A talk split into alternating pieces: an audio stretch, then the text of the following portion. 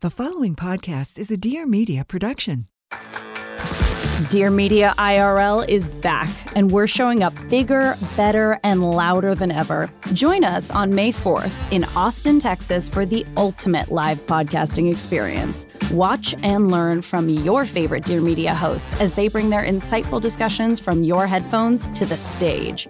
Get ready to be inspired, entertained, and watch audio get a makeover. Tickets are on sale now at dearmedia.com slash IRL. See you on May 4th in Austin. Austin, Texas.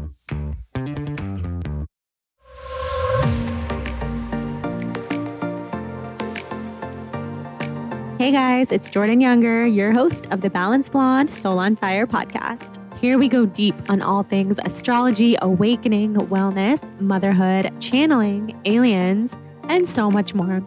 We have deep conversations, we go to other realms. It's a lot of fun. So stick around, let's dive on in. I cannot wait to connect.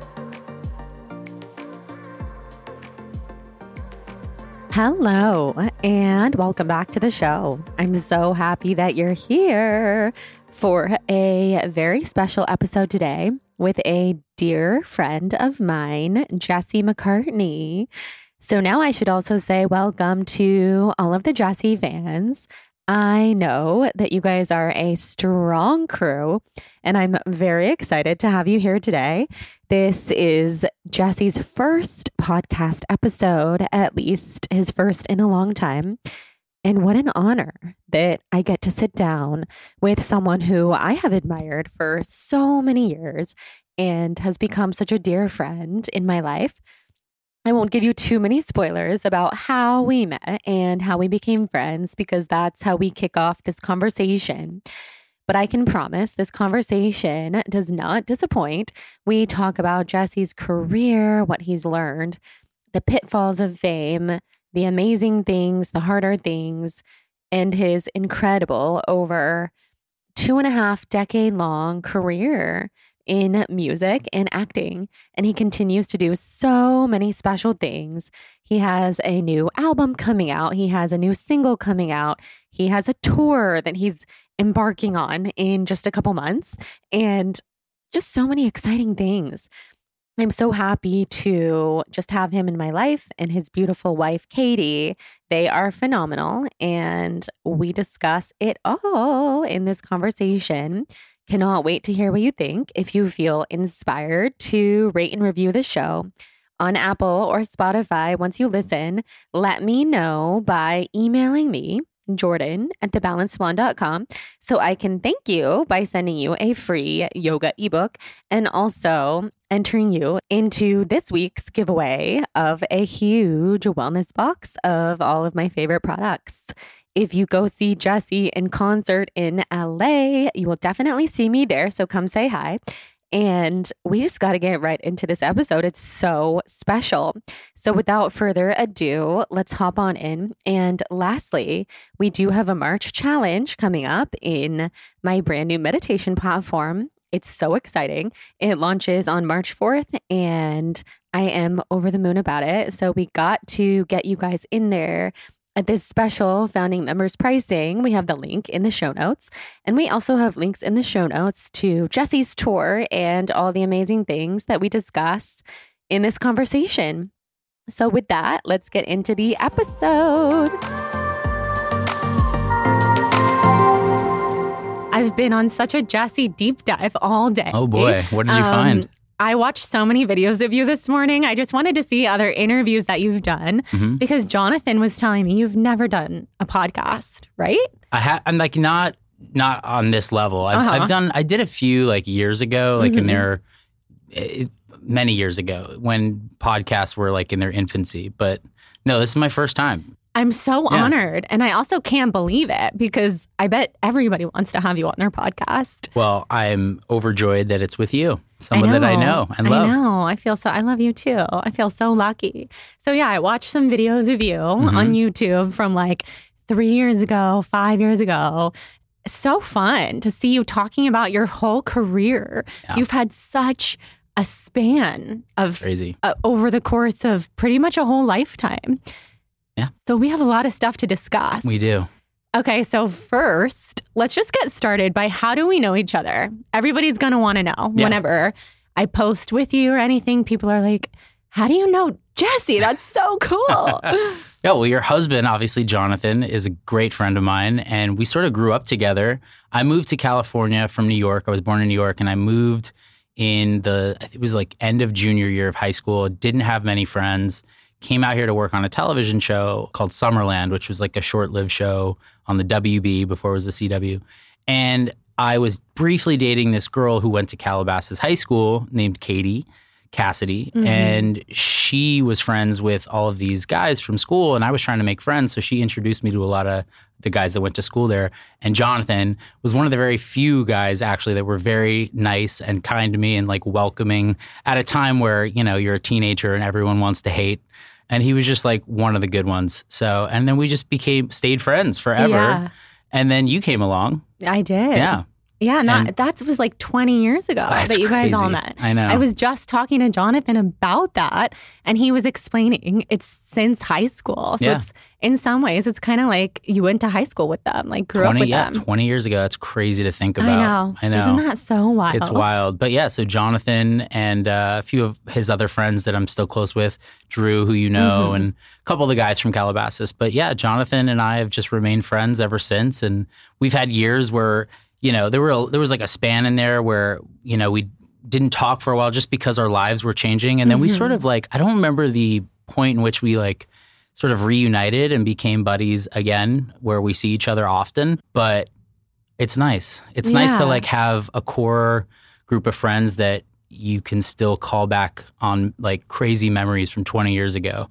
Because I feel like many people don't have those relationships, know. you know, especially I living in a town like LA where friendships are few and far between. Mhm. it's just nice to have that like touchstone, you know? It is. There is nothing more special than having the people that you go all the way back with. Yeah. And to even have a couple of those people, it just feels so lucky. Yeah, and you're so I mean, he's lucky too.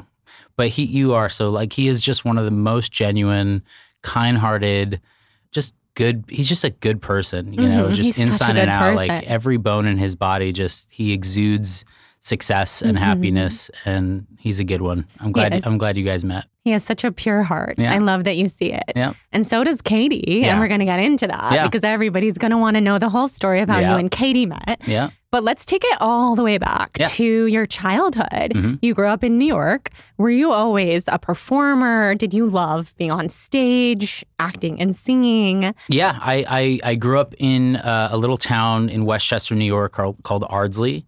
It's funny that my friends kind of give me a hard time because they say you're the second most important person to come out of Ardsley. Mark Zuckerberg went to my school. I No was like, I, he went to Ardsley High School. I think I was a freshman when he was leaving, when he was a senior going into boarding Uh-huh. school before Harvard. But so like it was a very very small town. So the fact that like anyone came out of there and it was just kind of remarkable, and I st- I still hear about that all the time. That's so But- wild. But, I grew up there. My I was born in Manhattan. I was born in Chelsea, New York, in 1987. I'm the oldest of three. My mom and dad were both theater people. My mom went to dance school at UCLA and then transferred to Juilliard. My father was a, a theater major in Rhode Island. And they met in the city. My dad was a stage manager for the Rockettes, and my mom was out auditioning for theatrical productions. And I, I don't actually know how where they actually met, but yeah, so they always had the musical theater bone, and when they had kids, they sort of raised us in that in that kind of household. And and yeah, I think by the time I was like four or five or six, I would start singing to songs on the radio, and I think my parents could hear that I had a good ear and I could I could sing. And by the time I was seven, they, you know, they were now doing community productions eh, where I grew up, just in a small town, just neighboring Ardsley, in a town called Irvington. And they did community productions together, the two of them. And when I was old enough, I think I was seven, they said, Do you want to audition for this show that's coming to the theater? It's called Oliver. And I was like, Yeah. And I saw them perform all the time. So I just thought it would be fun.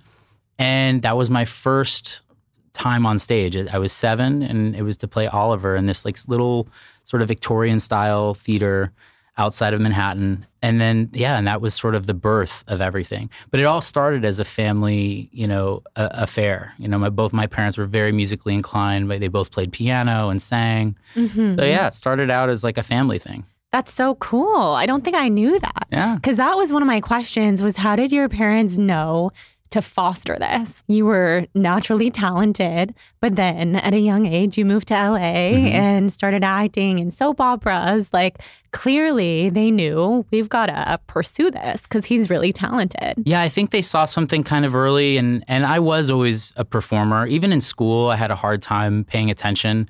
I really hated school. Like, I just didn't enjoy the curriculum what we were offered. I went to a public school that was a great school in in Westchester, but it's just like I was not interested in math or science or uh, history.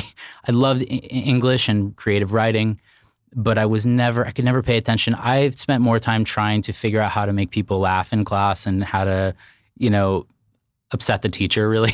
yes. and I got kicked out of class a lot, but I was just always so focused on this one goal of wanting to leave school and perform and do things outside of the classroom. And so, yeah, I think they saw it early on and they they nurtured it like most families do. Mm-hmm. Whether it's mm-hmm. you grew up in a sports family, you know, you're big into athletics.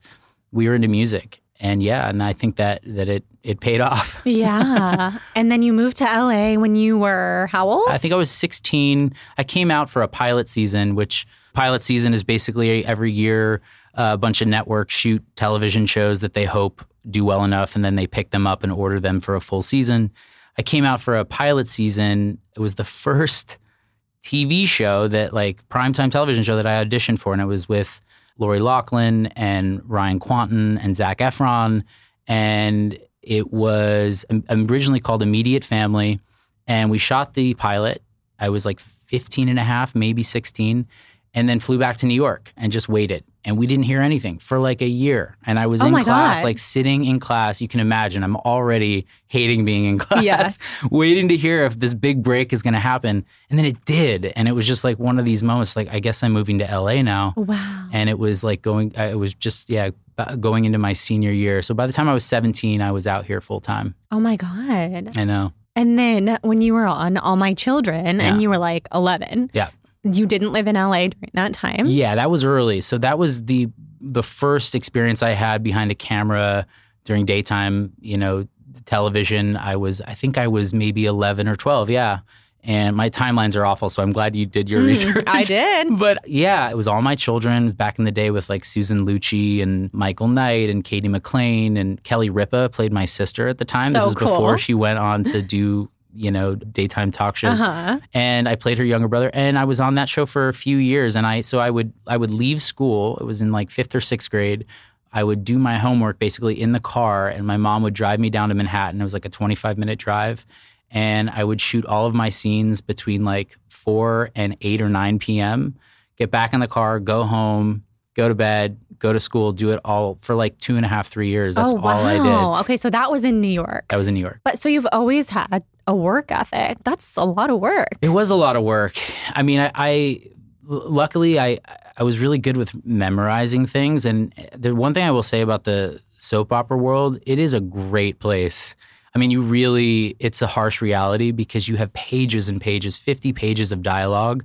And I, I wasn't a huge leading role, but for an 11 year old, it's a lot, you know? And so it really helped with my memory skills and being able to memorize big blocks of, of dialogue yeah. at a time. It was a great place to start. But yes, that was a lifetime ago. Literally, that's so cool. Yeah. And then there was Dream Street. Yeah. So was that between those two things, the soap opera and Summerland? They kind of overlap. At this time in my life, I was not just going down to shoot things, but I, my mom would take me down for auditions. So I would I got an agent a, like a youth agent when I was living in New York, and I would go down to the city and audition for things like commercials and television shows and movies and all these things. And you know, you'd book one here and there, but all my children happen. And at the same time, I auditioned for this boy band that they put together. It was originally called Boy Wonder, which is hilarious, and it was basically a cattle call of just hundreds of you know prepubescent kids coming in, singing, dancing, and auditioning, and they just sort of whittled it down over a, um, you know months. and we got down to like eight guys, and then they they basically I think they showed us to labels and and they brought in like focus groups of young girls to see Oh who they God. liked. Yeah, it was a really wild experience. And then they finally they cast five guys, and so Dream Street happened. I want to say in like 2090, end of '99, early 2000, and we got signed to Atlantic Records. And all of a sudden, I was recording music and shooting this show simultaneously. It was a lot. It was full on and but it's like it was like everything i sort of envisioned and imagined was sort of happening and these were the building blocks to what would become a full-blown career just four or Mhm. five years later and dream street was a big part of that Yeah. That's so wild. i know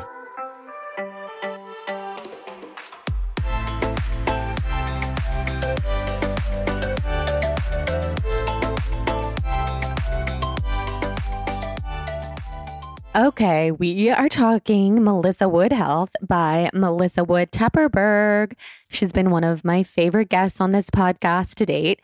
But that's not what we're talking about today. We are talking about MWH, her amazing movement, meditation, workout, nutrition, and lifestyle platform that can help you strengthen both your body and your mind with workouts, meditations, nutrition, and lifestyle content that you can easily commit to. So, I started doing Melissa's workouts religiously during 2020 when we were all at home. She is such a good guide. She offers a blend of yoga and Pilates classes, which are my favorite thing, that sculpt and tone your entire body. And this year, MWH launched their seven day reset and renew program that features both guided workouts and meditations, as well as a week long nutrition program so that you can feel your best from the inside out. Melissa is such a profound thought leader. She's changing the way that people approach fitness and mindfulness. Most of all, I can just speak from personal experience. She has changed my approach to fitness and mindfulness. She's so authentic. She walks the walk. She makes me excited to get on her platform every day. She's just an inspiration. She's soothing, she's comforting, she's everything. So, as Melissa says herself, don't trust me, try me. Visit melissawoodhealth.com and use the code balanced at checkout to get your first month for free off of your monthly membership. Such a big deal. That is M E L I S S A W O O D H E A L T H.com and use the code balanced for your first month free. I think everyone who knows me and listens to this podcast knows that I struggle with my sleep. I have been having a tough time sleeping my whole life, and it has always thrown me for a loop. But what I love, love, love, love is my Hatch Restore. It has helped me create bedtime and morning routines that make sleeping better such a priority. I love the Hatch Restore. I actually discovered Hatch because of my son, my toddler son. He uses a Hatch and when he moved into his own room when he was about six months old, my husband and I looked at each other and we were like, we need a hatch. so we got a Hatch Restore. It's a device that teaches your body when it's time to sleep and when it's time to wake up with nighttime and morning routines so that you can prioritize rest. With Hatch Plus, you can access exclusive content like Pillow Talk, which is a new audio series designed to entertain you to sleep. Pillow Talk helps you wind down with the types of TV shows that you love, from true crime to sports, but without the screens that hurt healthy rest. And we all know, I certainly know, I am a culprit of using those screens. So this has been so helpful for me in just creating better sleep habits, which is one of my foundational tips for success and for living a truly successful, healthy, happy, balanced life.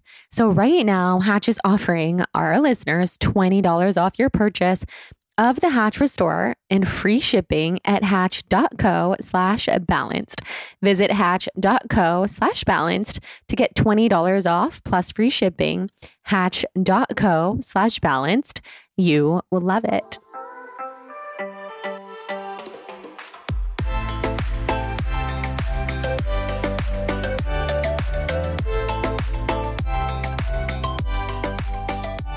I had a crazy memory when I was going down memory lane researching you.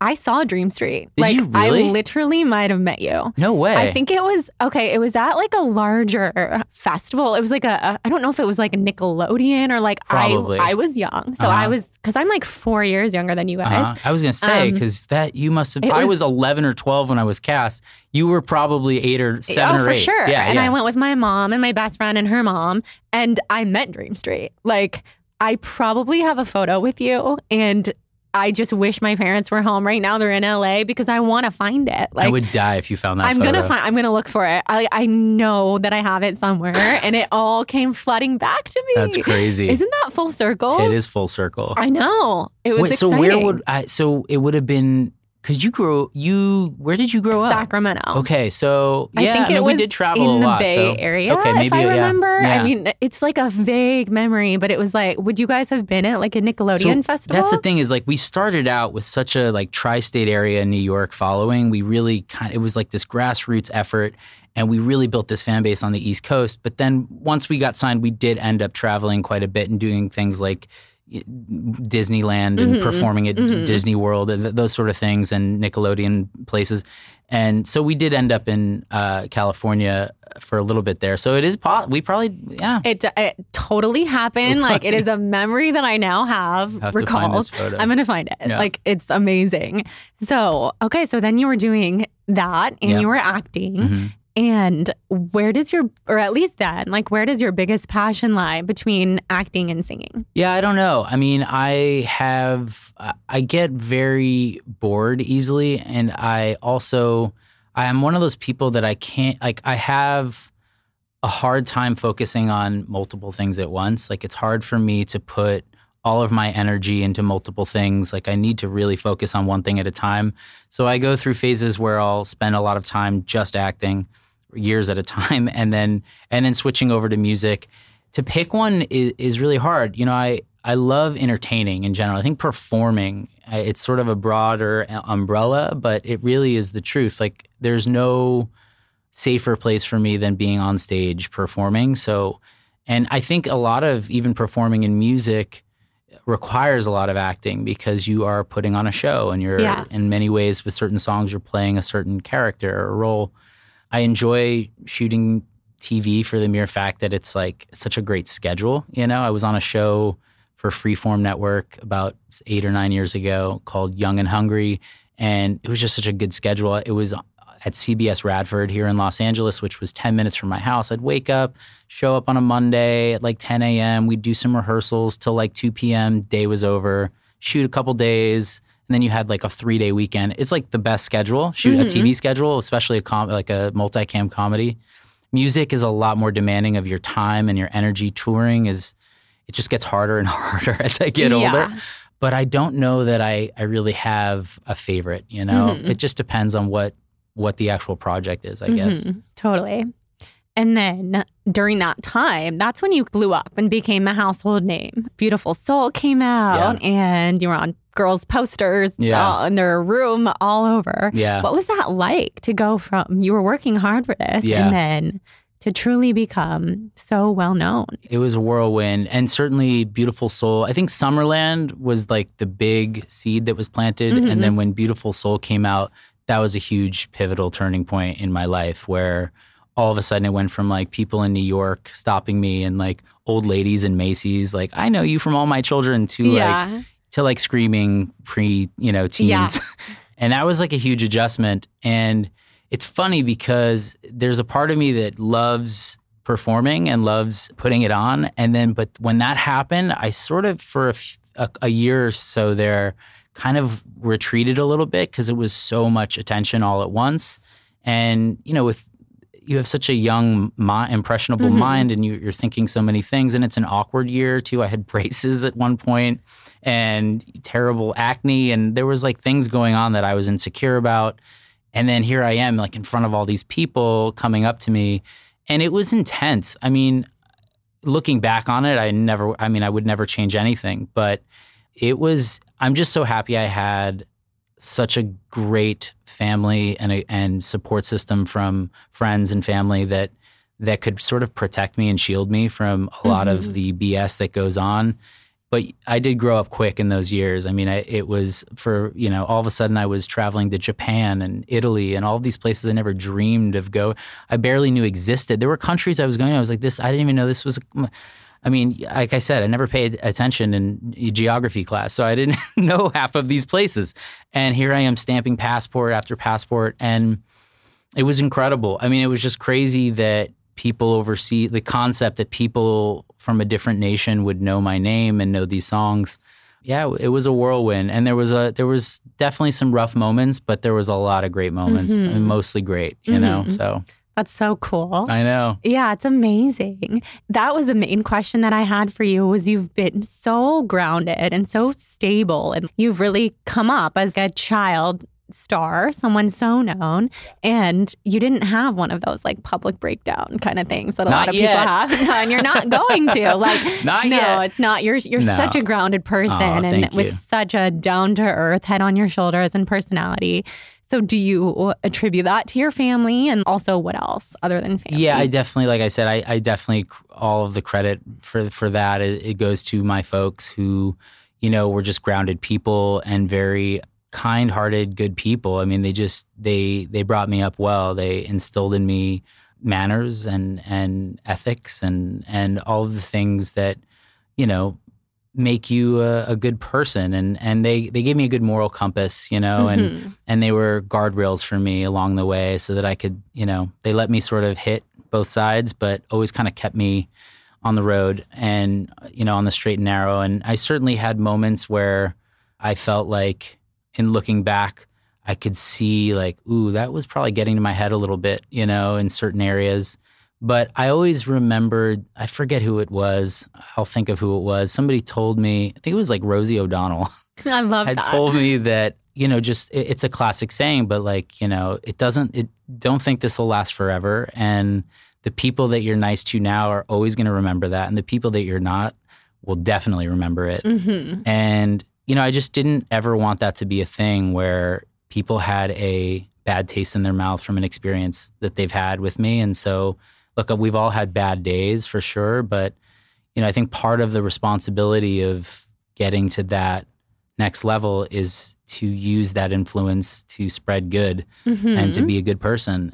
I've tried to always maintain that in my life and still, you know. So yeah, and you do. You and do I've an seen, amazing job. Thank you. And I've seen a lot. I've seen growing up. I've seen a lot of the mistakes that yes. my counter, you know, my peers have made, and just thinking like, oh God, I would be so embarrassed if that was me. Yeah. You know? just so uh, it's you know, it, I'm still trying. You know, I'm yeah. still it's you know, but uh, what has that transition been like from like teen pop star with yeah. like this huge teen following who yeah by the way, is still in love with you and they follow me because I know you. Like yeah. it's it's so cool and amazing. Yeah. You're incredible fan. Dumb. It's so cool. What was that transition like then to now be like a an adult doing music a, a, and all the uh, things? A married man. It's been really nice, and I think I found a lot more peace in, in the last, I would say, f- probably five years, even ten, but really the last five years.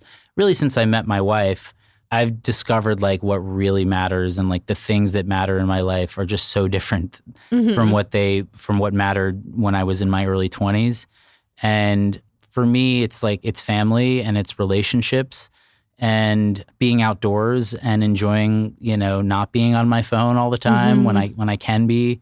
I yeah, I think that you know, it's just just time and and age and and growing up and living and traveling and uh, having a better understanding of how the world works. You know, when you're young, you, you don't really know how you're just carefree. You don't really think about that stuff. And now reflecting on it, I think it's just uh, a matter of experience and mm-hmm. and uh, and and knowing what really counts and what really matters. So Katie, I think, was a big part of that. We met. I know you, we were going to get into this at some point, yes. but we met 12 years ago at a bar, and it was like closing time, and she was waitressing. She was she was bartending and I got invited to a party and she it was like after hours like they were they had shut down the bar and I like walked over I was like hey can I please have a drink? Like I know it's out and she was very annoyed. But she she gave me a drink anyway and I just felt kind of bad and I was like listen I'm so sorry and I thought she was really cute. Mm-hmm. and and I gave her my number I said hey I'd love to take you out and I wrote my number down and like gave her and she's she turns around, she goes, "You didn't put your name on it," Oh and it was just like such a, of course, like Yeah. idiot moment. And, and then we exchanged info, and sort of the rest was was history. And and we ended up dating for for many months. But meeting her was a huge turning point in my life. It just it I started to grow up and become a better person, really. And she she made me a better person. My priorities changed immediately once I committed to to her. Mhm. So amazing. Yeah. I can't believe it's been 12 years. It's crazy.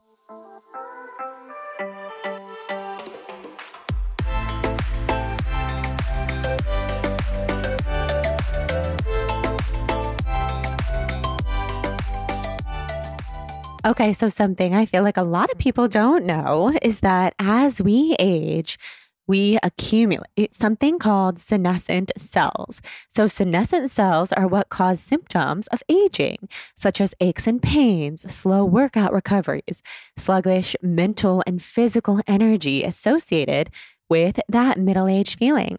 I'm not even middle aged, and I often feel all of those things.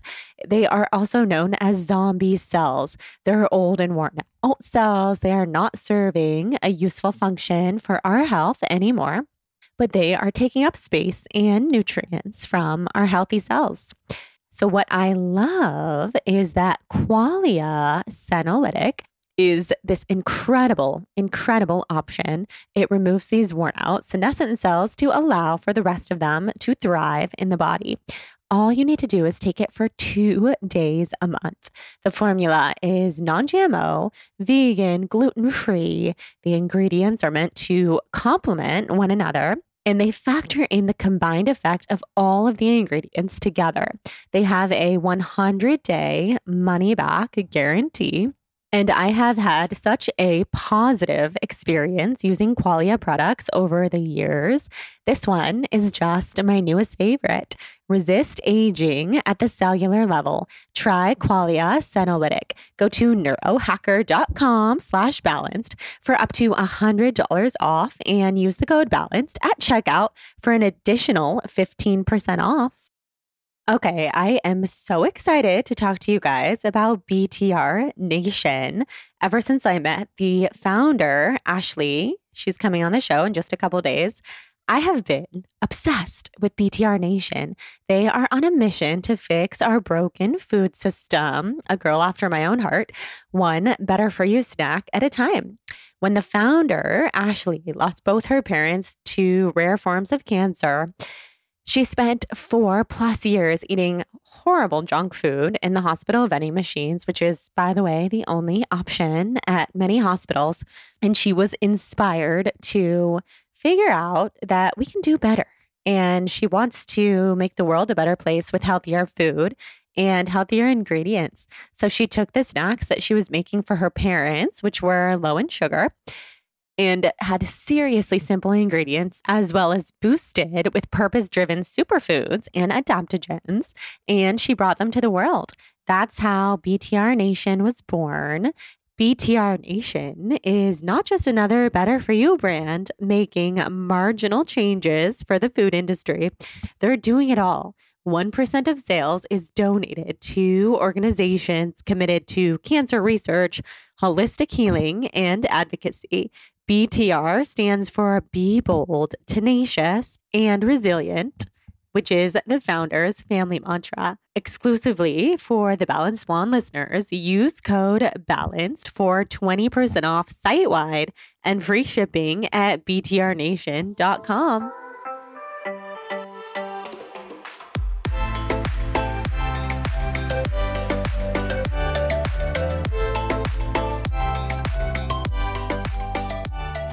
And you guys got married Yeah. two years ago, yeah, two and a just, half. just over two years ago. Yeah. Yes, because Yeah. I was super pregnant and it was one of the most beautiful weddings Aw. of literally of all time. Yeah. It was so It special. was a special weekend. Yeah. What can you tell the listeners about that day for people who were not there? Well, we, you know, we had been to, we got married up in Carmel at this place called the Santa Lucia Preserve.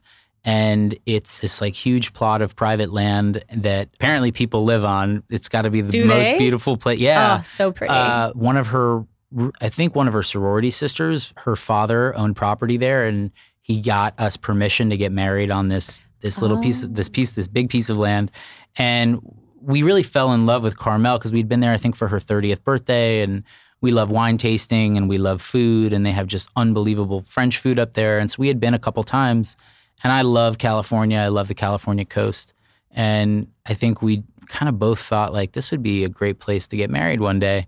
And when we were scouting out locations and stuff, we just kept coming to Carmel. We just like nothing beats this.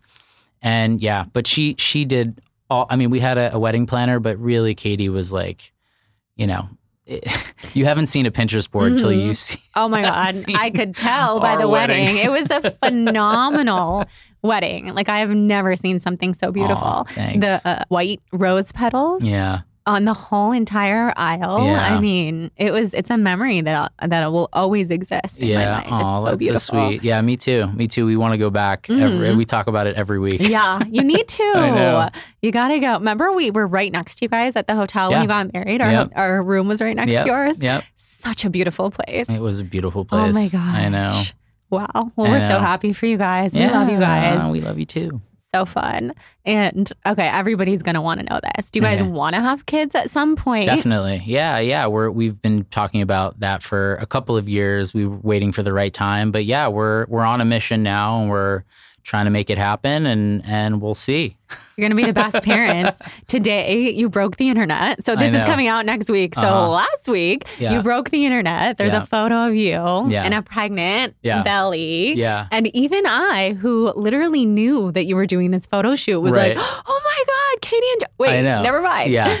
Well, yeah, we did this sort of like guerrilla marketing campaign for this new single called Make a Baby, which is out and we did a photo shoot with I actually called you yes. and I said, This is fun for the listeners. I called Jordan and I said, Hey, I'm doing this photo shoot. The song is called Make a Baby, and I need like pregnant models.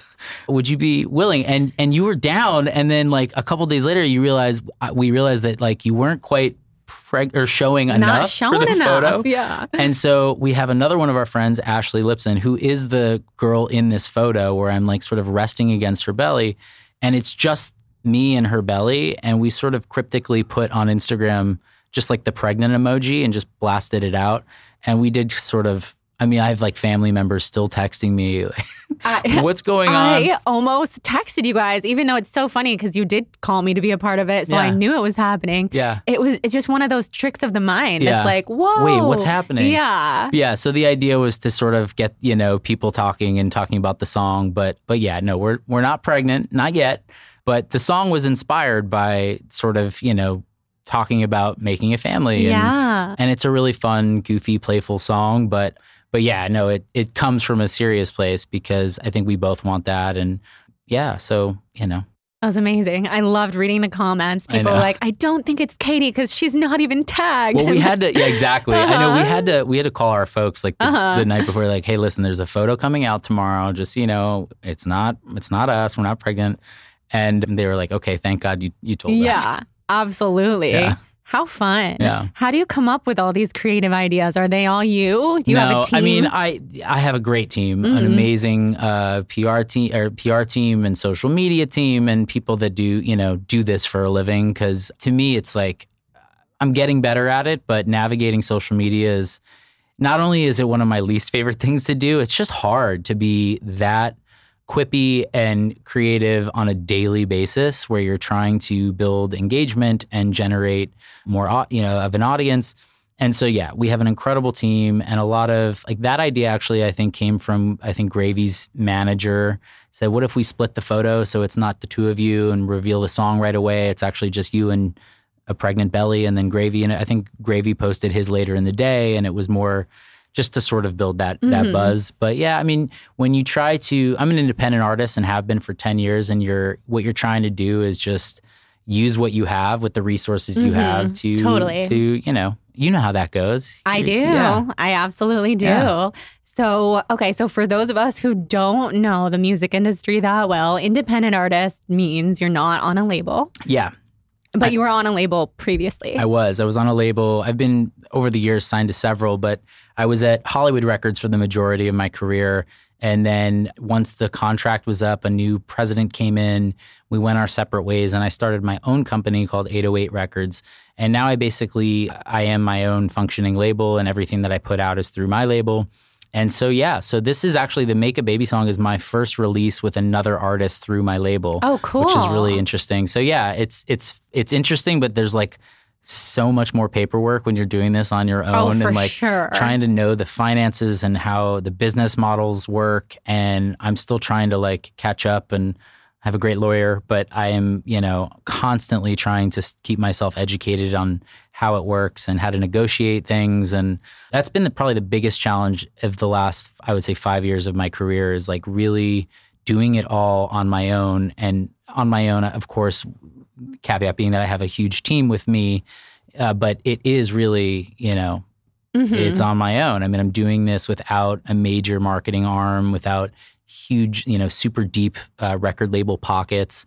So you have to be more creative than ever. Mhm. And so, yeah, that's why you have a team with you, creative Totally. minds. Yeah. But you prefer it as opposed to being on a label because you probably have so much creative freedom and So much that. creative freedom. No one's telling you when you need to put out a new song, a new release, when you need to tour. Mhm. Those are all demands that peop- that big labels that still make of their artists and yeah, I'm just so blessed to be in the position that I'm in because I have that freedom now to do it the way I want to do it and when I want to do it Mhm. and around my schedule now, you know, starting a family and stuff like that's going to be even more important in the years to come.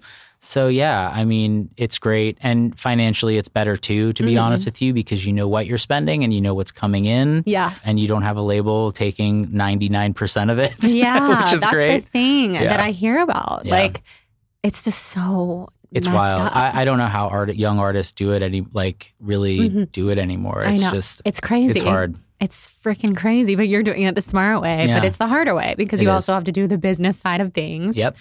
And then something that I feel like a lot of people don't know about you is that you're a songwriter for other artists. Yeah. And you've written some huge songs. Yeah. Can you tell us what some of those are? Yeah. So I mean, obviously, you know, there I've had some big songs in my career that I didn't pen, but I would say the biggest song that I wrote was not for me. It was for Leona Lewis back in 2008.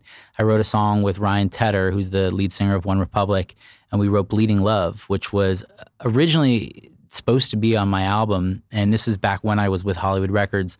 And it was like one of those cl- cliche classic stories of the A&R team hating the song and thinking like, "Oh, this isn't right. It's not good." They, they were like super condescending in their emails too. They're like, "What is this bloody heart record?" I was like, "It's called Bleeding Love and it's a great song." Yeah. And they're like, "Well, we don't think it's for you." And this is a great example of why being independent is great because they basically said, "We don't want you to put this out." And I kind of had to. And it worked out because actually instead of that song we put out Leavin', which would become my Mhm. my first number one record. Mhm. But Ryan Tedder pitched it to Simon Cowell, who was the you know the judge on American Idol, but also X Factor. And Leona Lewis had just won X Factor in the UK, and he pitched it. He heard it. He loved it. And Leona recorded it, and she's got just the most beautiful power powerhouse voice you've ever heard. And she she wrote she recorded the song, and then all of a sudden it was just the biggest song of not just Mhm. the year, but of like the decade. It became Literally. yeah, I mean, it was a big, it was like a really validating moment in my life as a writer because at that point, I know people had seen me as a singer and a vocalist, but there's definitely, there's no question, there's a little bit more credibility that comes with writing your own stuff. And all of a sudden, I could feel the the room change, you know, where other writers and other people that I grew up loving and admiring were coming up to me and saying like, "Hey, good job," and that was Yeah. like everything for me. Yeah. you know? So, That's so cool. yeah, it was really cool. It was a great moment. Yeah. And funny enough, the that song I just found out was just re-released by a Latin artist named Karol G. And Karol G and Tiesto just did a remix called Contigo, which is it's in Spanish, Uh-huh. but they use Bleeding Love as the chorus. Whoa. So they sampled the song. So now it's like a whole new generation is getting to hear Bleeding Love, which is super cool. Oh, I need to listen to that. Yeah. And especially after the uh, rejection, semi rejection from like your label not wanting you to sing it. It's kind of like, look how big this song is. You want to hear a great spiteful story Yes, about that? Yes, please. So the song comes out, it becomes huge, and we're sitting down at uh, the ASCAP Awards, which is the ASCAP Awards are for writers, and it it honors the best songs of the year, the biggest songs of the year. And Bleeding Love was nominated for best song of the year and wins. And the guy who sa- who wrote that email, who was like, "This isn't a good song," Uh-huh. was sitting at my table Oh my God. and and we win. It's like song of the year, Jesse McCartney, Ryan Tedder, and we get up and it's like the biggest writers of our time are in this room. And then there's John. And I could see and I kind of let him off the hook, but I did give him one of those like winks at the table. and he was like, You're right, you're right. Oh my God. it was God. a really full circle moment. That is yeah. such a good moment. Yeah. It's such an amazing song. Oh, thanks. Oh my God. What are some other songs that you've written for other artists? Uh, geez, for other artists, I mean, I did some Disney stuff for Ashley Tisdale, and I don't know if Hillary ever recorded any. I think she recorded something, but I don't know if it ever came out. Who else? Uh, there's been some other Disney artists, a lot of indie indie artists. I mean, Mhm. that was definitely by far the biggest. And then, of course, you know, some of my own stuff, right? So had, you know, Body Language, which was a big record that I did with T-Pain back in 2008 or 9, I think charted in the top 10 and that was an interesting story where I I recorded back in the day Pepsi used to do, can I say Pepsi on this show? Yes. they did a this thing called Pepsi Smash where it was like other pop artists would sing other pop artist songs that were in the top 10 and I sang Buy You a Drink by T-Pain with my band and played it and recorded it was on YouTube and it went viral on YouTube this is the early days of virality and you, social media and T-Pain came up to me at the Video Music Awards was like hey man I heard your song thanks for doing it we should work together and then within months we so I would say that was probably the second biggest record Uh-huh. that I wrote after that. But yeah, it's it's been a whirlwind of writing and Truly. recording and for every hit song you have there's hundreds that will never see daylight, Totally. you know. And do you ever go through writer's block or times where you're just creatively not Spent. feeling it? Uh-huh. Totally. All the time. I mean, I think between each project there's at least a year or two that goes by where I just need to decompress and think of what it is I want to do next. And then one day I wake up and it's like, okay, I have a good idea. And it's usually just like a small little seed of something. And then it motivates me to get in the studio. And then once I'm in the studio again, it just starts flowing and coming out. But there's definitely been times where I've forced myself to get in the studio just for the sake of doing it. And sometimes it works, but often it doesn't. Most times it doesn't. And I just find myself like deflated leaving the studio. Like, this was awful. This sucks. Like, Mhm. so yeah, I think you need time to sort of live life and get inspired by things, Mhm. by new things that happen to you. And I think writing about things that you've been through and know about are the most powerful and certainly the most inspired and honest. So yeah, I definitely try to take time in between projects and think of what's next. Mhm. It's hard as a fellow creative person. It's hard. I get it. Like Yeah. there are the times where you feel like you're on fire, and the times where it's just you can't I even. feel like it flows out of you more than anyone I've met, though. Really? Like, yeah, you're, first of all, your writing is incredible, and I've read you. uh, some uh, on social media. I read all your stuff, and you just have like it just feels like it flows out of you. Like it. I mean, do you feel like you ever get blocked up? I do. Okay. I totally get blocked. Well, it doesn't look. It doesn't look like it Thank from what you. I read. I mean, I have my times where I'm like blocked and I'm feeling sick and Yeah. down and and then I have the times where I feel really aligned and Mhm. it does channel through and feels like it's coming from another realm for me because that's kind of But you know what you're thing. good at is you're really good at sharing when it is that way for you. Mhm. Whereas many people, including myself, they don't want to talk about when they're blocked or Mhm. feeling down or sick or alone or just they don't share that part of it. They only show and reveal in front of the curtain what's shiny and polished. And you're good at at showing all of it, which I think is what makes you so relatable and accessible to so many people because it's like this real spirit that you get out of uh, out of you, you know? and Thank you. yeah. Oh, yeah, I try. I think it's important because we're we're all human and yeah. we all feel these things. we could all take a lesson from from you. It's it's it's really nice. You know, I mean, there's literally, I, I go through so many days where I'm like, oh, what am I doing? What is this? This is awful. And I could never dream of sharing that. Mm-hmm. And when I see you do it, it's like, oh, that's kind of interesting angle. It's inspiring. I think your fans would love it. By Yeah. the way, they just want to get. They just want time with you. Yeah. Like they want to hear from you. yeah. What's your favorite song that you've ever done, whether you wrote it or whether you didn't write it? if you Uh, have, favorite babe. song. I think that this last, this literally this last project, this All's Well EP that is coming out April 5th, it's the new EP. It's it's a collection of like four. It's five songs. One is a remix, so it's actually four songs. But what was fun about this project and most exciting is that I got to get back in the studio and play everything live with a real band, which I haven't done in so many years. And I think it's a an art form that's really lost in pop music today because everyone and in many ways it's great but you know many most people now sit behind their computer and program everything behind a laptop and modern technology has made it so easy for writers in the middle of nowhere that are trying to write something great, and that's great. But I really just missed playing with live musicians. And for this project, we had writ- I'd written these songs, and Morgan Taylor Reid, who produced it, came in and was like, you know, these songs are very 70s Hall and Oates sounding. Why don't we actually get real players and play like they used to? Which shouldn't be like this, you know, groundbreaking yeah. idea, but it, it, really kind of felt like it at the time. It was like, oh, yeah, we can still do that. Yeah. So we rented a studio in Santa Monica called the Village Recording Studio. It's a legendary studio where so many classic albums have been recorded.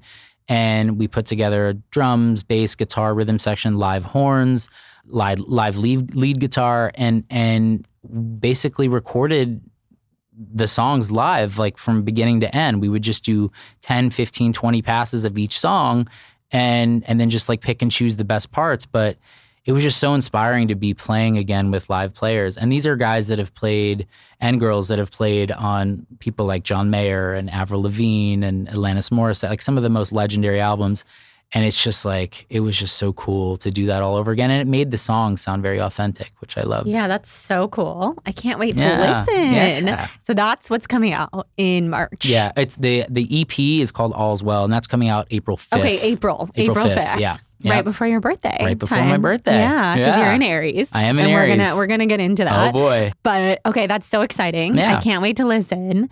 And then, oh, something I was gonna say. This is just worth mentioning. You've had the same manager for ever, Forever. right? and I feel like yeah. that's so rare. Yeah. And she's like part of our group of friends. I totally. mean, everybody loves her. Yeah, shout out to Sherry. Sher- shout out to Sherry Kondor. Yeah. yeah, Sherry. I mean, Sherry was one of the first people that sort of just a quick, brief history. She had this kids group called the Sugar Beats. This was before Dream Street, sort of in between my, you know, soap and Dream Street. I was like nine years old.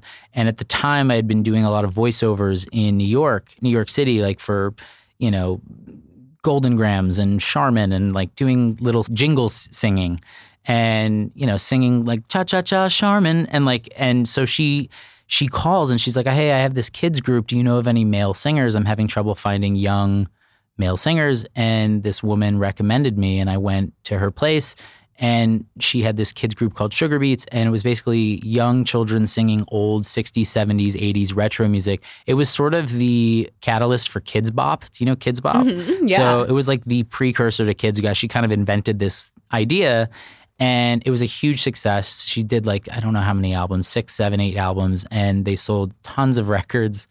And that was how we met. And then years later, when it was time to do my solo project, she brought me in. She's like, "Do you want to do some solo music?" And one of the first songs I recorded. In fact, I think it was the first song I recorded was Beautiful Soul. Wow. And it was before I was even signed. And we had this song just sitting around. Oh my God. Anyway, so Sherry's been around for a long time, 20 plus years. Yeah. And she's still my manager and still she's family. You yeah, know? Yeah. That's so special. I and I feel like that's so rare. It, it is. It's really cool. Yeah. Love. Yeah. Okay. So let's get into your astrology. Okay. Did you look at your birth chart? I not or sorry, not your birth chart. Your birth. Do you know your birth time? I don't. I yeah. I think I sent it to you. I think okay, it's eleven. Yeah. I think. Okay, we're gonna pull my, it up. Yeah, pull it and up. then we're gonna look it all up, which is so fun. Oh yeah, you sent this to me. Okay, cool. Yeah. Um, 11 something 11? oh you actually have this you have your chart right here that's yeah that's so cool yeah okay so you are in aries which we knew yeah your moon sign is leo which is so fitting to you because that's the person who's on stage, the performer, the okay. person who's comfortable. Like, yeah, you have to tell me what all these eye. things I'll mean. tell you what all okay. of this means. And then you're a Cancer rising. So that's your, okay, so let me just explain all this to okay. you. So your rising is your outer appearance, your your public appearance, the way that people see you. Okay. And so I'm not surprised that you're a Cancer rising because mm-hmm. Cancers are sensitive. They're uh-huh in touch with their emotions. Yeah. They're very easy con- to connect with. hmm They're caretakers, nurturers of the people in their lives. Okay. Like that's how your friends see you. uh-huh. And then your moon, that's your emotional landscape. Okay. So, like your heart and how you process your feelings. Okay. A Leo moon is so comfortable, like in the public eye, Okay. which just makes a ton of sense Okay. because it's hard for a lot of people. It would be hard for a lot of people to do what you do. Uh-huh. But this Leo moon gives you confidence, it gives you fire. Yep. It's a fire sign, just like your Aries Right. sun. So you're double fire Okay. with a little bit of water, which is the Cancer that Okay. balances you out. Puts the fire out a little bit. and then your sun. That's, I mean, that's just like, you know, that's your identity. That's who you are. And you're such an Aries because you're quick with your ideas. Like Aries are so passionate. Yeah. So, I definitely feel passionate for Mhm. sure. Like that definitely all those things sound pretty accurate. Yeah. Yeah. Yeah. And we'll also look up your human design because Okay. we have your time, but we'll do that in a second. Okay. I also, Jonathan wrote a question for you that I have to ask. Okay. If you could collaborate with five artists, Ooh, five. who would be your top, or maybe three? Five is a lot. Who would be like your dream collaborations? Uh dead or alive? Dead or alive? Okay. Hmm. I mean, it would have been so fun. I mean, it would have been, he never would have done it. but I mean, Prince to me was like one of my favorite human beings. Just, he was just a musical genius. And that I don't think we've seen since uh, on that level. I just remember growing up watching videos of him and listening to all of his albums. Prince and Michael were like why I got into pop music and Elvis Presley for sure.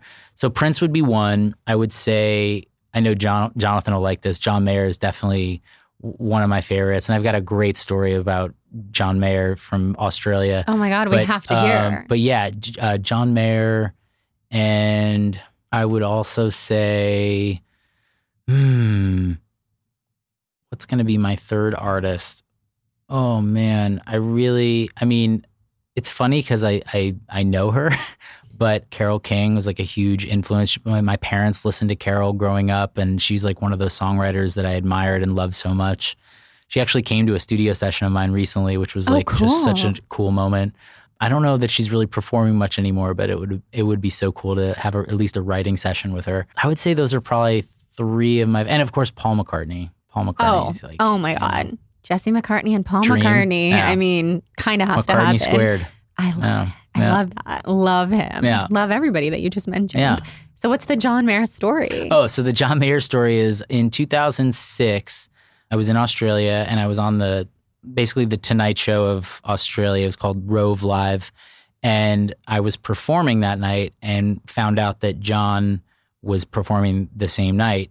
And we met backstage, and he was just like the most gracious person because I had just released this second album, was the Right Where You Want Me album. It was my sophomore release and there was a song on there that you would only would have known if you dug through the album and listened to it. It was a deep cut, like a B side.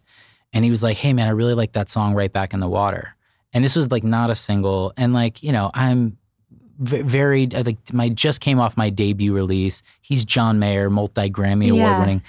And I think he saw us perform this, or he saw my guitar player, knew he was fantastic. This guy, Dory Lobel, who's still one of my dear friends but he said he said I, I really love that song and i was like really right back in the water that song it's like track eight and was never going to see the light of day and and then all of a sudden i like i went home and i just remember listening to that song like over. I was like wow this is really good.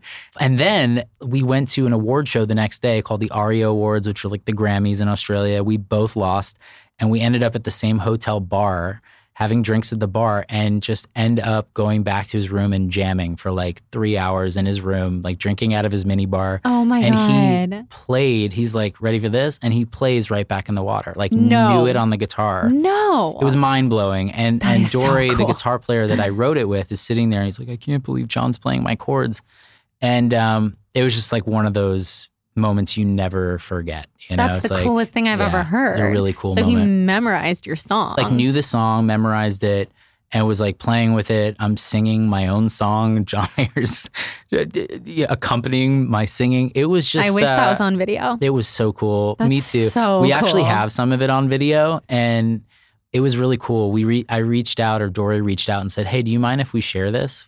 And he wrote back this really lovely email that was just like, you know, I, I actually I, I think it's better that we don't share it. I'd like Oh, to remember cool. that for just us. And he's like, send me the videos because I'd like to have them, but I, I'd prefer we didn't share it. Sometimes it's nice to not share everything. Wow. And it was like he didn't mean it in like a. It was just a very no, yeah, like it's it was such a heartfelt. Yeah. thing. And I was like, of course, you know, like absolutely. It's And actually so profound. I yeah. mean, to hear it's a good reminder for all of us. Good reminder for all of us. And it also said like it was special for me too. You know, Yeah. like I don't need everyone Yeah. to know about it. You know, Yeah. it was really cool. That's cool. Yeah. I mean, I'm such a huge John My Mayer John Mayer fan. story. Yeah, that's a really cool story. Love. Yeah. Okay, so what's something that people wouldn't know about you? Like, I know that your fans are listening. Hi to all the Jesse fans Hey. who are new here on the podcast. Yeah. Um, what do you? What's something that you I mean, feel like people don't know? there's so few things left. I know. I know. I love I love food. That's not really a secret. I love barbecuing. You've been over to the house Yes. and you've you've watched me in action. But I you know what I just recently took? I took a pottery class like a week and a half Oh, ago for the first time. And I am obsessed. I mean, it was an introductory class. I knew I still know nothing about it, but I found myself to be quite good at it and also just in such a peaceful place. Like I haven't felt that way doing an activity since probably getting into food and cooking. And it makes a lot of sense because there's something very therapeutic about it Mhm. when you're hyper focused on something and trying to make it special. Like it really brought me to this really peaceful place I haven't been in a while. So I think I'm going to start taking up pottery more often, like doing pottery classes because I was just like, it's it's so creative, obviously Yes. And you can just kind of get in your own world and I, it's like an extension of of your own body and like you're creating this thing with your hands. And i also had a great teacher. We did it for valentine's day katie and i. We Oh, went to a pottery class. It was really sweet.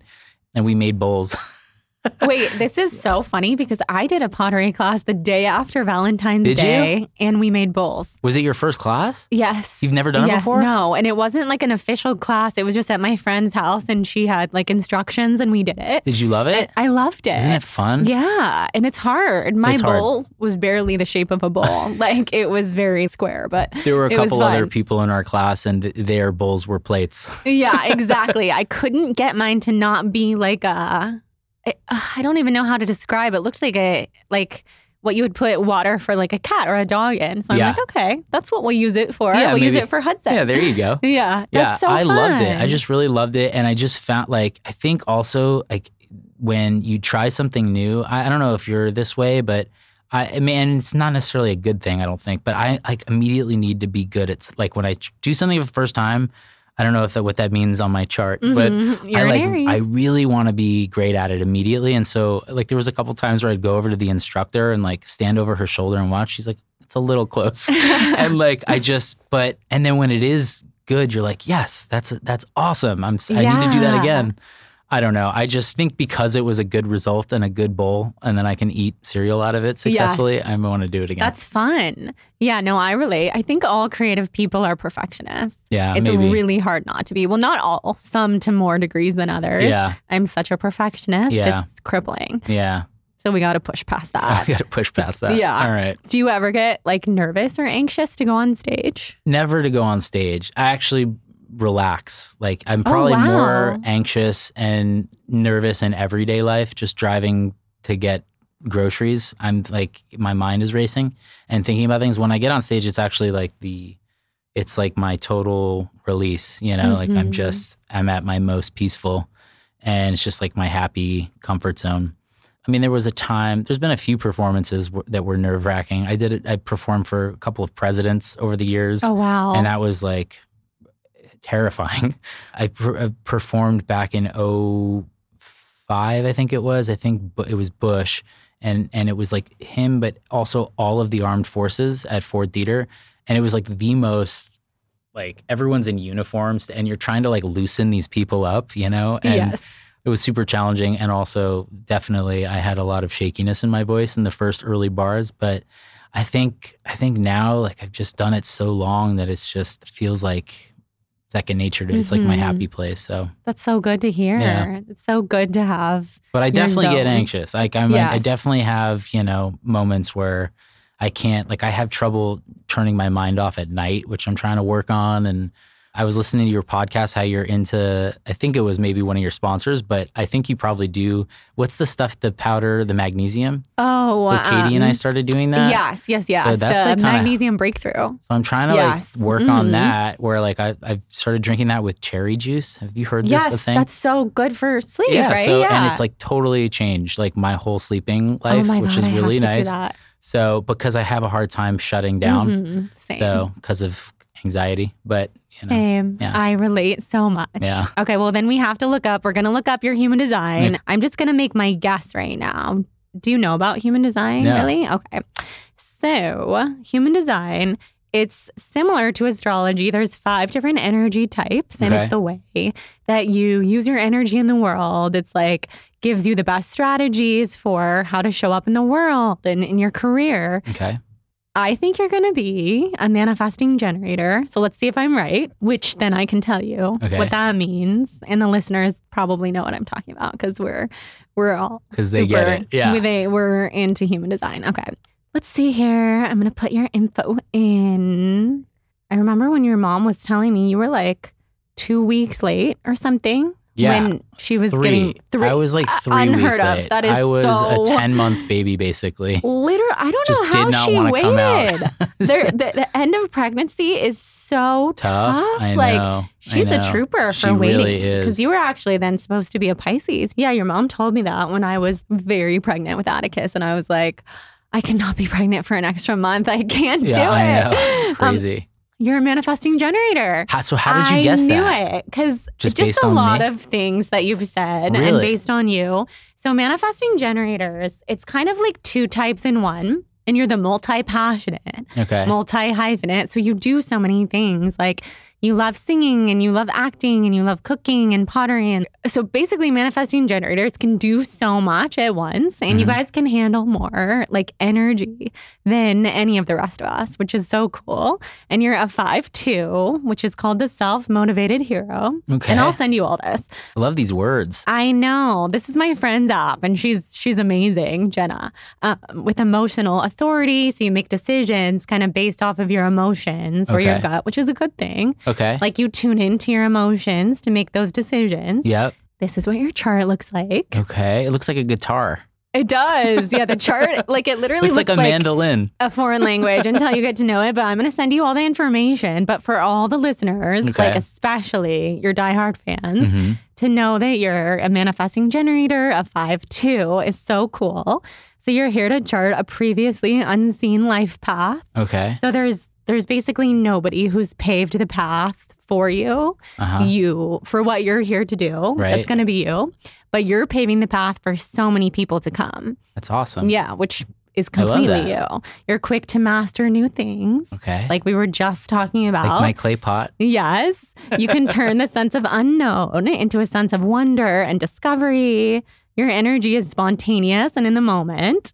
You do, you have to do things that you want to do. You can't do anything that other people are kind of telling you to do That's or that you should do. That feels right. I'm going to send you all this stuff. I gotta come here a more often. This I sounds know, great. For a whole deep just- dive. this is yes. awesome. I know. We'll have to look up Katie too. Yeah, for I mean, sure. this was the first thing I did when Atticus was born. Katie's He's- the same as you. You're a Gemini, right? I'm a Libra, Oh, you're a Libra. but we're both air signs. Oh, so like okay. very super Oh, I heard you talking on your show about some. You said something about. Was it a rising? Do you have a rising? Um, well, I just had a guest on the show who was talking really fast, and she said we're both Geminis, Oh, and I just I just went oh. with it, but because I Oh, didn't want that's to. what I heard. I didn't want to tell her that she was wrong, like in the moment, Right, but I was later like, I think she meant we're just both air signs, which is very similar. Gotcha. Yeah, Katie's a Katie's a Gemini. Yeah. Yeah. Which is a good. So you guys are fire and air, just like me and Jonathan. Oh, really? Leo. He's a Leo, Uh-huh. and I'm a Libra. So fire, air. Atticus is fire, like you. He's a Mhm. manifesting generator, like you. So he's going to learn a lot from you. Well, I love that boy. Yeah, I know. He loves you. I just saw actually a picture of you and Atticus popped up on my phone. Oh, really? Because it was exactly one year ago the tomorrow that you guys were at our house. Oh, yeah. Was that really a year ago? Yeah. Oh my God. And isn't that crazy? Like that is crazy. these things always happen to me where I'll see the same person one year later. Like I've obviously seen you since then, Yeah. but like the date just then it's crazy That that, it was wild. this week. I can't believe that. I know. Time is going so fast. I got to be honest, I'm so excited to meet your new baby, but it's going to be hard to top Atticus. I know. He is kind of like the golden really goose. big shoes to fill. Really big shoes I feel to fill. I'm glad it's a girl, this baby, because they're going to be so different. Like, I feel like if it was two boys, Yep. it's hard. 'cause Yeah. honestly, like Atticus is the light of our families. Like, he's just the light. But this girl, she's just going to be her own person, so different. I always like, I think going in, like Katie and I've talked about this, I've kind of always leaned towards wanting to have a, a baby girl up, Mhm. like up front and first. But I, I swear we've talked about like after meeting Atticus, like I think maybe a boy would be, I love would be that. awesome. Totally. That is the best. I do Talk think there's all the something fun about an older brother and a younger sister, totally. which you have. You I have a loved sister having and a, a younger brother. sister. Yep. Mhm. I loved having both. But for Leah and I, we were together for like six, almost. I mean, Leah and I were alone for like five years. It was just the two of us before Timmy came. Timmy was a kind of a whoopsie baby, Yeah. which she doesn't mind me saying. Timmy and I are 10 years apart. yeah. So we like so different. But yeah, having a younger sister was awesome. and I so think and I think she liked having an older brother. I have to ask her. Yeah, we need to ask her. I'm sure she did. It's what every girl who doesn't have that wishes she had. Yeah. It's like a protector, and Yeah. you guys are all so close, which Yeah. is so cool. I love them. They're the best. Yeah. You have the best family. Great fam. Totally. Okay, so final question. Okay. What's on the horizon that you're excited about? Well, I, the tour, I'm, I'm prepping right now for a big US tour. We've got 20 something, 24 shows, I think, around the United States, and it's doing incredibly well. It's like one of the best selling tours I've had in like 10 years. Really? That's yeah, so cool. it's so cool. I'm so excited that the fans, I just like, I have to say, it is so um, humbling to have an audience of fans that still choose to come to my shows and still want to show up, you know, because so often that does, it's so rare in pop music, especially for that to happen over multiple decades. And it's just so, so nice and fulfilling, you know, to like know that people care enough to take, you know, their hard earned dough and come out and spend money and like watch the show. So, with that being said, we are putting together like this amazing show. I'm and we're in the middle of working on my set list right now of what I want to play and editing it and producing it. So the tour starts April 12th and we start in Austin, Texas, and it'll be around the US for like five weeks. So all of my uh, time and energy right now is spent just sort of making that the best it can be Yeah. and then maybe traveling overseas in the summer or, or fall. I think we, we're going to try and do some dates in, in, in Southeast Asia and maybe Australia. I haven't been to Australia in many years. So I think it's like, for me, it's traveling this year and touring, and maybe we'll see, maybe even starting a family. Yeah. Oh my God. Yeah. A new little bestie Yep. for Atticus and our future daughter. Yeah. That'll be so, that's like totally happening. totally. And then are you performing in LA? Yep. So my last show of the tour is here in LA. We try to always end it in Mhm. LA, and we'll be at the Wiltern, and I think it's like May 16th. Okay. So, yeah. Okay. Well, we'll have You to come. I'm going to be super you got to get Atticus. Have you seen the little yes, kid yes. earmuffs? That's my. That's the plan. because it's loud for little Yeah, ears. it but, is. But if you get those things, it is awesome. And we want to. I want to bring him. Oh, We're for also sure. seeing. Do you know Trevor Hall? Yeah. We're seeing Trevor Hall at Red Rocks in uh, June. Oh, beginning of June. We're bringing Yep. Atticus, so I Oh need to get gosh, him those little sure. headphones. It's loud there too. Yeah. I'm Yeah. sure. Yeah. And then we have to bring him to see you. Yeah. And he's going to be like, I know him. I love it. yeah. I love it. I'm so proud of you. You're doing you so, so many incredible things. You too, Jordan. It's so inspiring. And what a gift to have you here. Like, thank you for coming I'm, on. I'm just sad we didn't get to do this earlier. I you know. This was so fun. Well, we You're can so easy to talk to, and you're a pro, and you know how much I love you, and, and I love Jonathan and Atticus. We love you and too. baby girl. Yes, we love you guys so much. And you're welcome back on anytime. I'll be The back. next thing we have to do is have Katie and Jonathan here, and we oh, can do sure. a couples little episode. couples. Oh, that would be so Mhm. fun. She, I feel like she would be so good on the Oh mic yeah, too. and she's got all the dirt too. Yeah. so. Oh, yeah. That's what people really want to know. Like, what Right. goes on? What goes on behind the scenes? That would be a fun episode. Totally. Yeah, we're okay, down. so we'll do it. We'll do it. Yay. Yay. Okay. Well, I love you. Thank love you so too. much. Thanks Everybody me. listening, check out the new single coming out Yeah. on Friday. Yep. The tour. Yep. Everything. Everything. Yep. Yeah. And we'll be back. We'll talk about it again. Yes, we will. Yay. Yay. Thank you guys so much for listening to the show. I'm so happy that you're here. Come say hi on Instagram at The Balanced Blonde and tell me what your favorite part of this episode was. Subscribe, rate, and review on Apple Podcasts, and send me a screenshot of your rating and review for a free Soul on Fire yoga ebook. See you next Wednesday. Love you guys. Please note that this episode may contain paid endorsements and advertisements for products and services. Individuals on the show may have a direct or indirect financial interest in products or services referred to in this episode.